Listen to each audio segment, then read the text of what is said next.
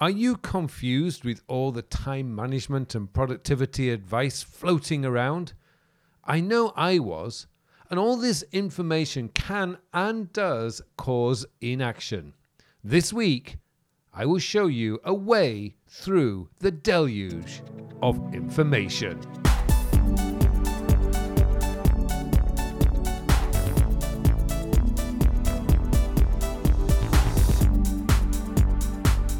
Hello and welcome to episode 286 of the Working With podcast, a podcast to answer all your questions about productivity, time management, self development, and goal planning.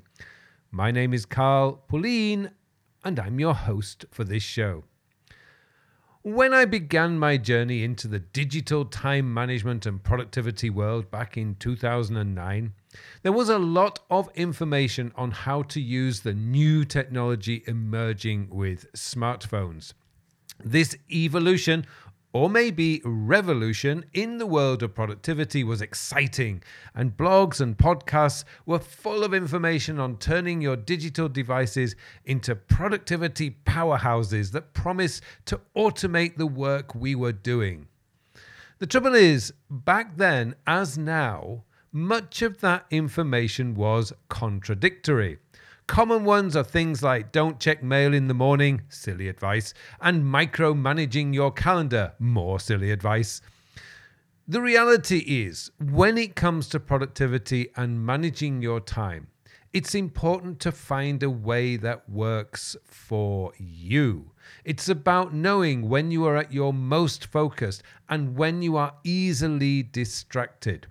Trying to squeeze yourself into the way that other people work is not going to work for you and the way you work. So, with that said, let me hand you over to the Mystery Podcast voice for this week's question. This week's question comes from Michael. Michael asks Hi, Carl. Over the last year or so, I've become so overwhelmed with my work and life. I was given more responsibilities at work and at the same time, my wife gave birth to twin daughters that need a lot of attention. I began reading and watching content on getting better organized and being more productive, and I've just become so confused. Everyone is giving different advice. How would you build better habits and routines that would make you more productive? Thank you, Michael. Great question. In many ways, I am lucky because my journey into becoming better at managing time and being more productive began in the late 1980s, early 1990s. There were no blogs and podcasts and YouTube channels then. All we had were books and the occasional article in magazines and newspapers. This meant while there were still contradictions, it also slowed us down and allowed us time to test ideas and concepts and give them enough time before attempting to try something else. And that is often the first big mistake people make not giving a concept or idea long enough to work. Change is hard. Changing behavior is even harder and takes a long time. You are not going to get a new concept working in 24 hours, a week, or even two or three months. You need to give anything new at least six months. You need to learn to use the system, develop the habits and muscle memory. And that means if you change an app, you put yourself under a moratorium for six months. You do not change it for six months. This has two benefits. It gives you time to really learn how to use the app, and it causes you to hesitate before changing something. If you know that by changing your task manager, for example, means you are stuck with whatever you changed to for six months, you will question yourself about whether the time and energy cost is worth it. Now, watching and learning from others is actually a good idea.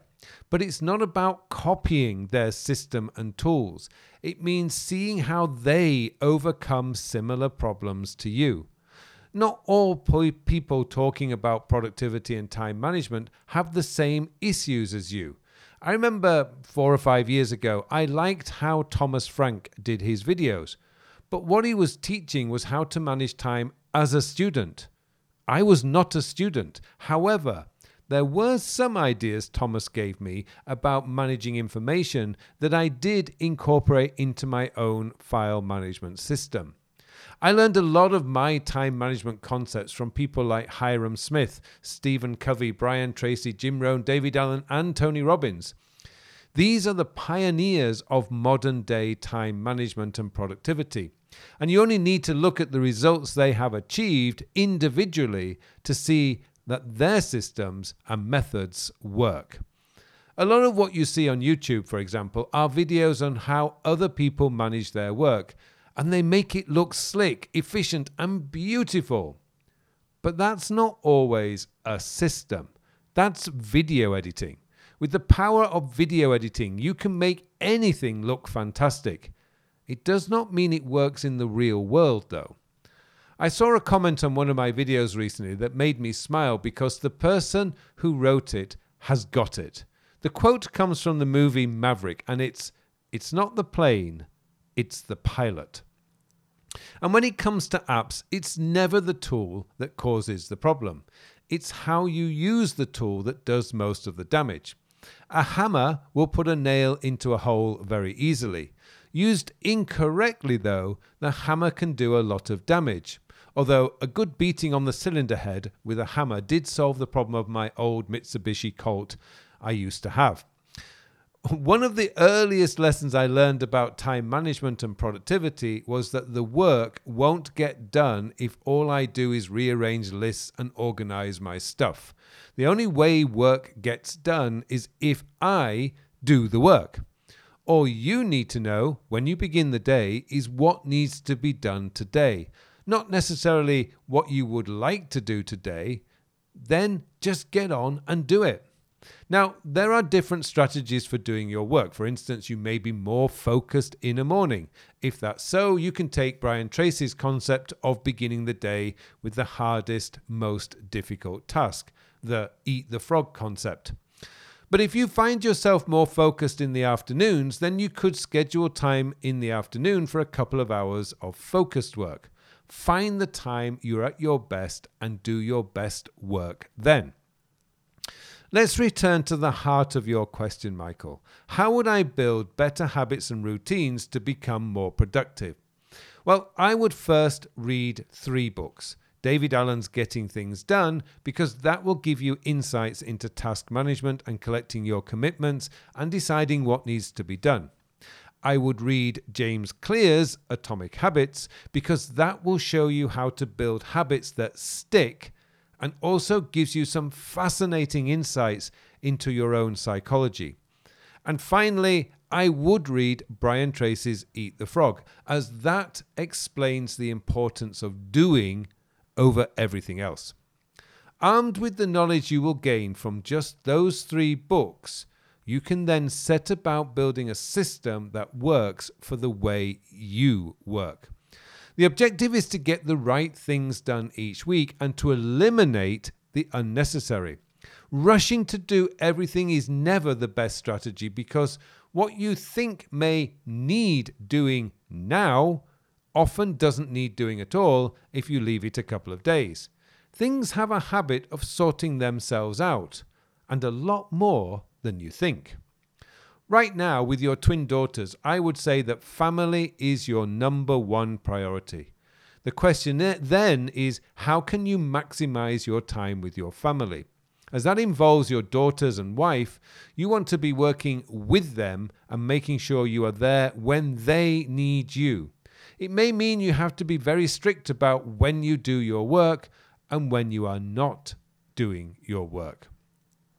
One thing I would not reject out of hand is working later in the evening. I remember reading about Michael Dell of Dell Computers. Back in the 1990s, when he had a young family, he would ensure he was home by 6 p.m. every day to be with his family. His kids were usually in bed by 9:30 p.m. and once they were asleep, he would spend an hour dealing with his emails and other matters before ending the day. It's surprising how much work you can get done in the evening when things have settled down. I know I've done some of my best work later into the evening when everything is quiet. That was a trick I learned from Winston Churchill. He was a prolific writer as well as a politician, and he would retire to his study at 10 pm every evening to work for two hours. It must have worked because over his lifetime, Chur- Churchill published over 40 books, and they were not small books.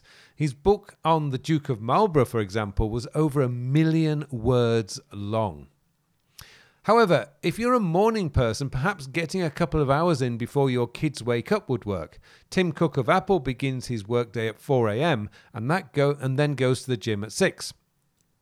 This is why reading about successful people and how they manage their time will give you ideas and insights.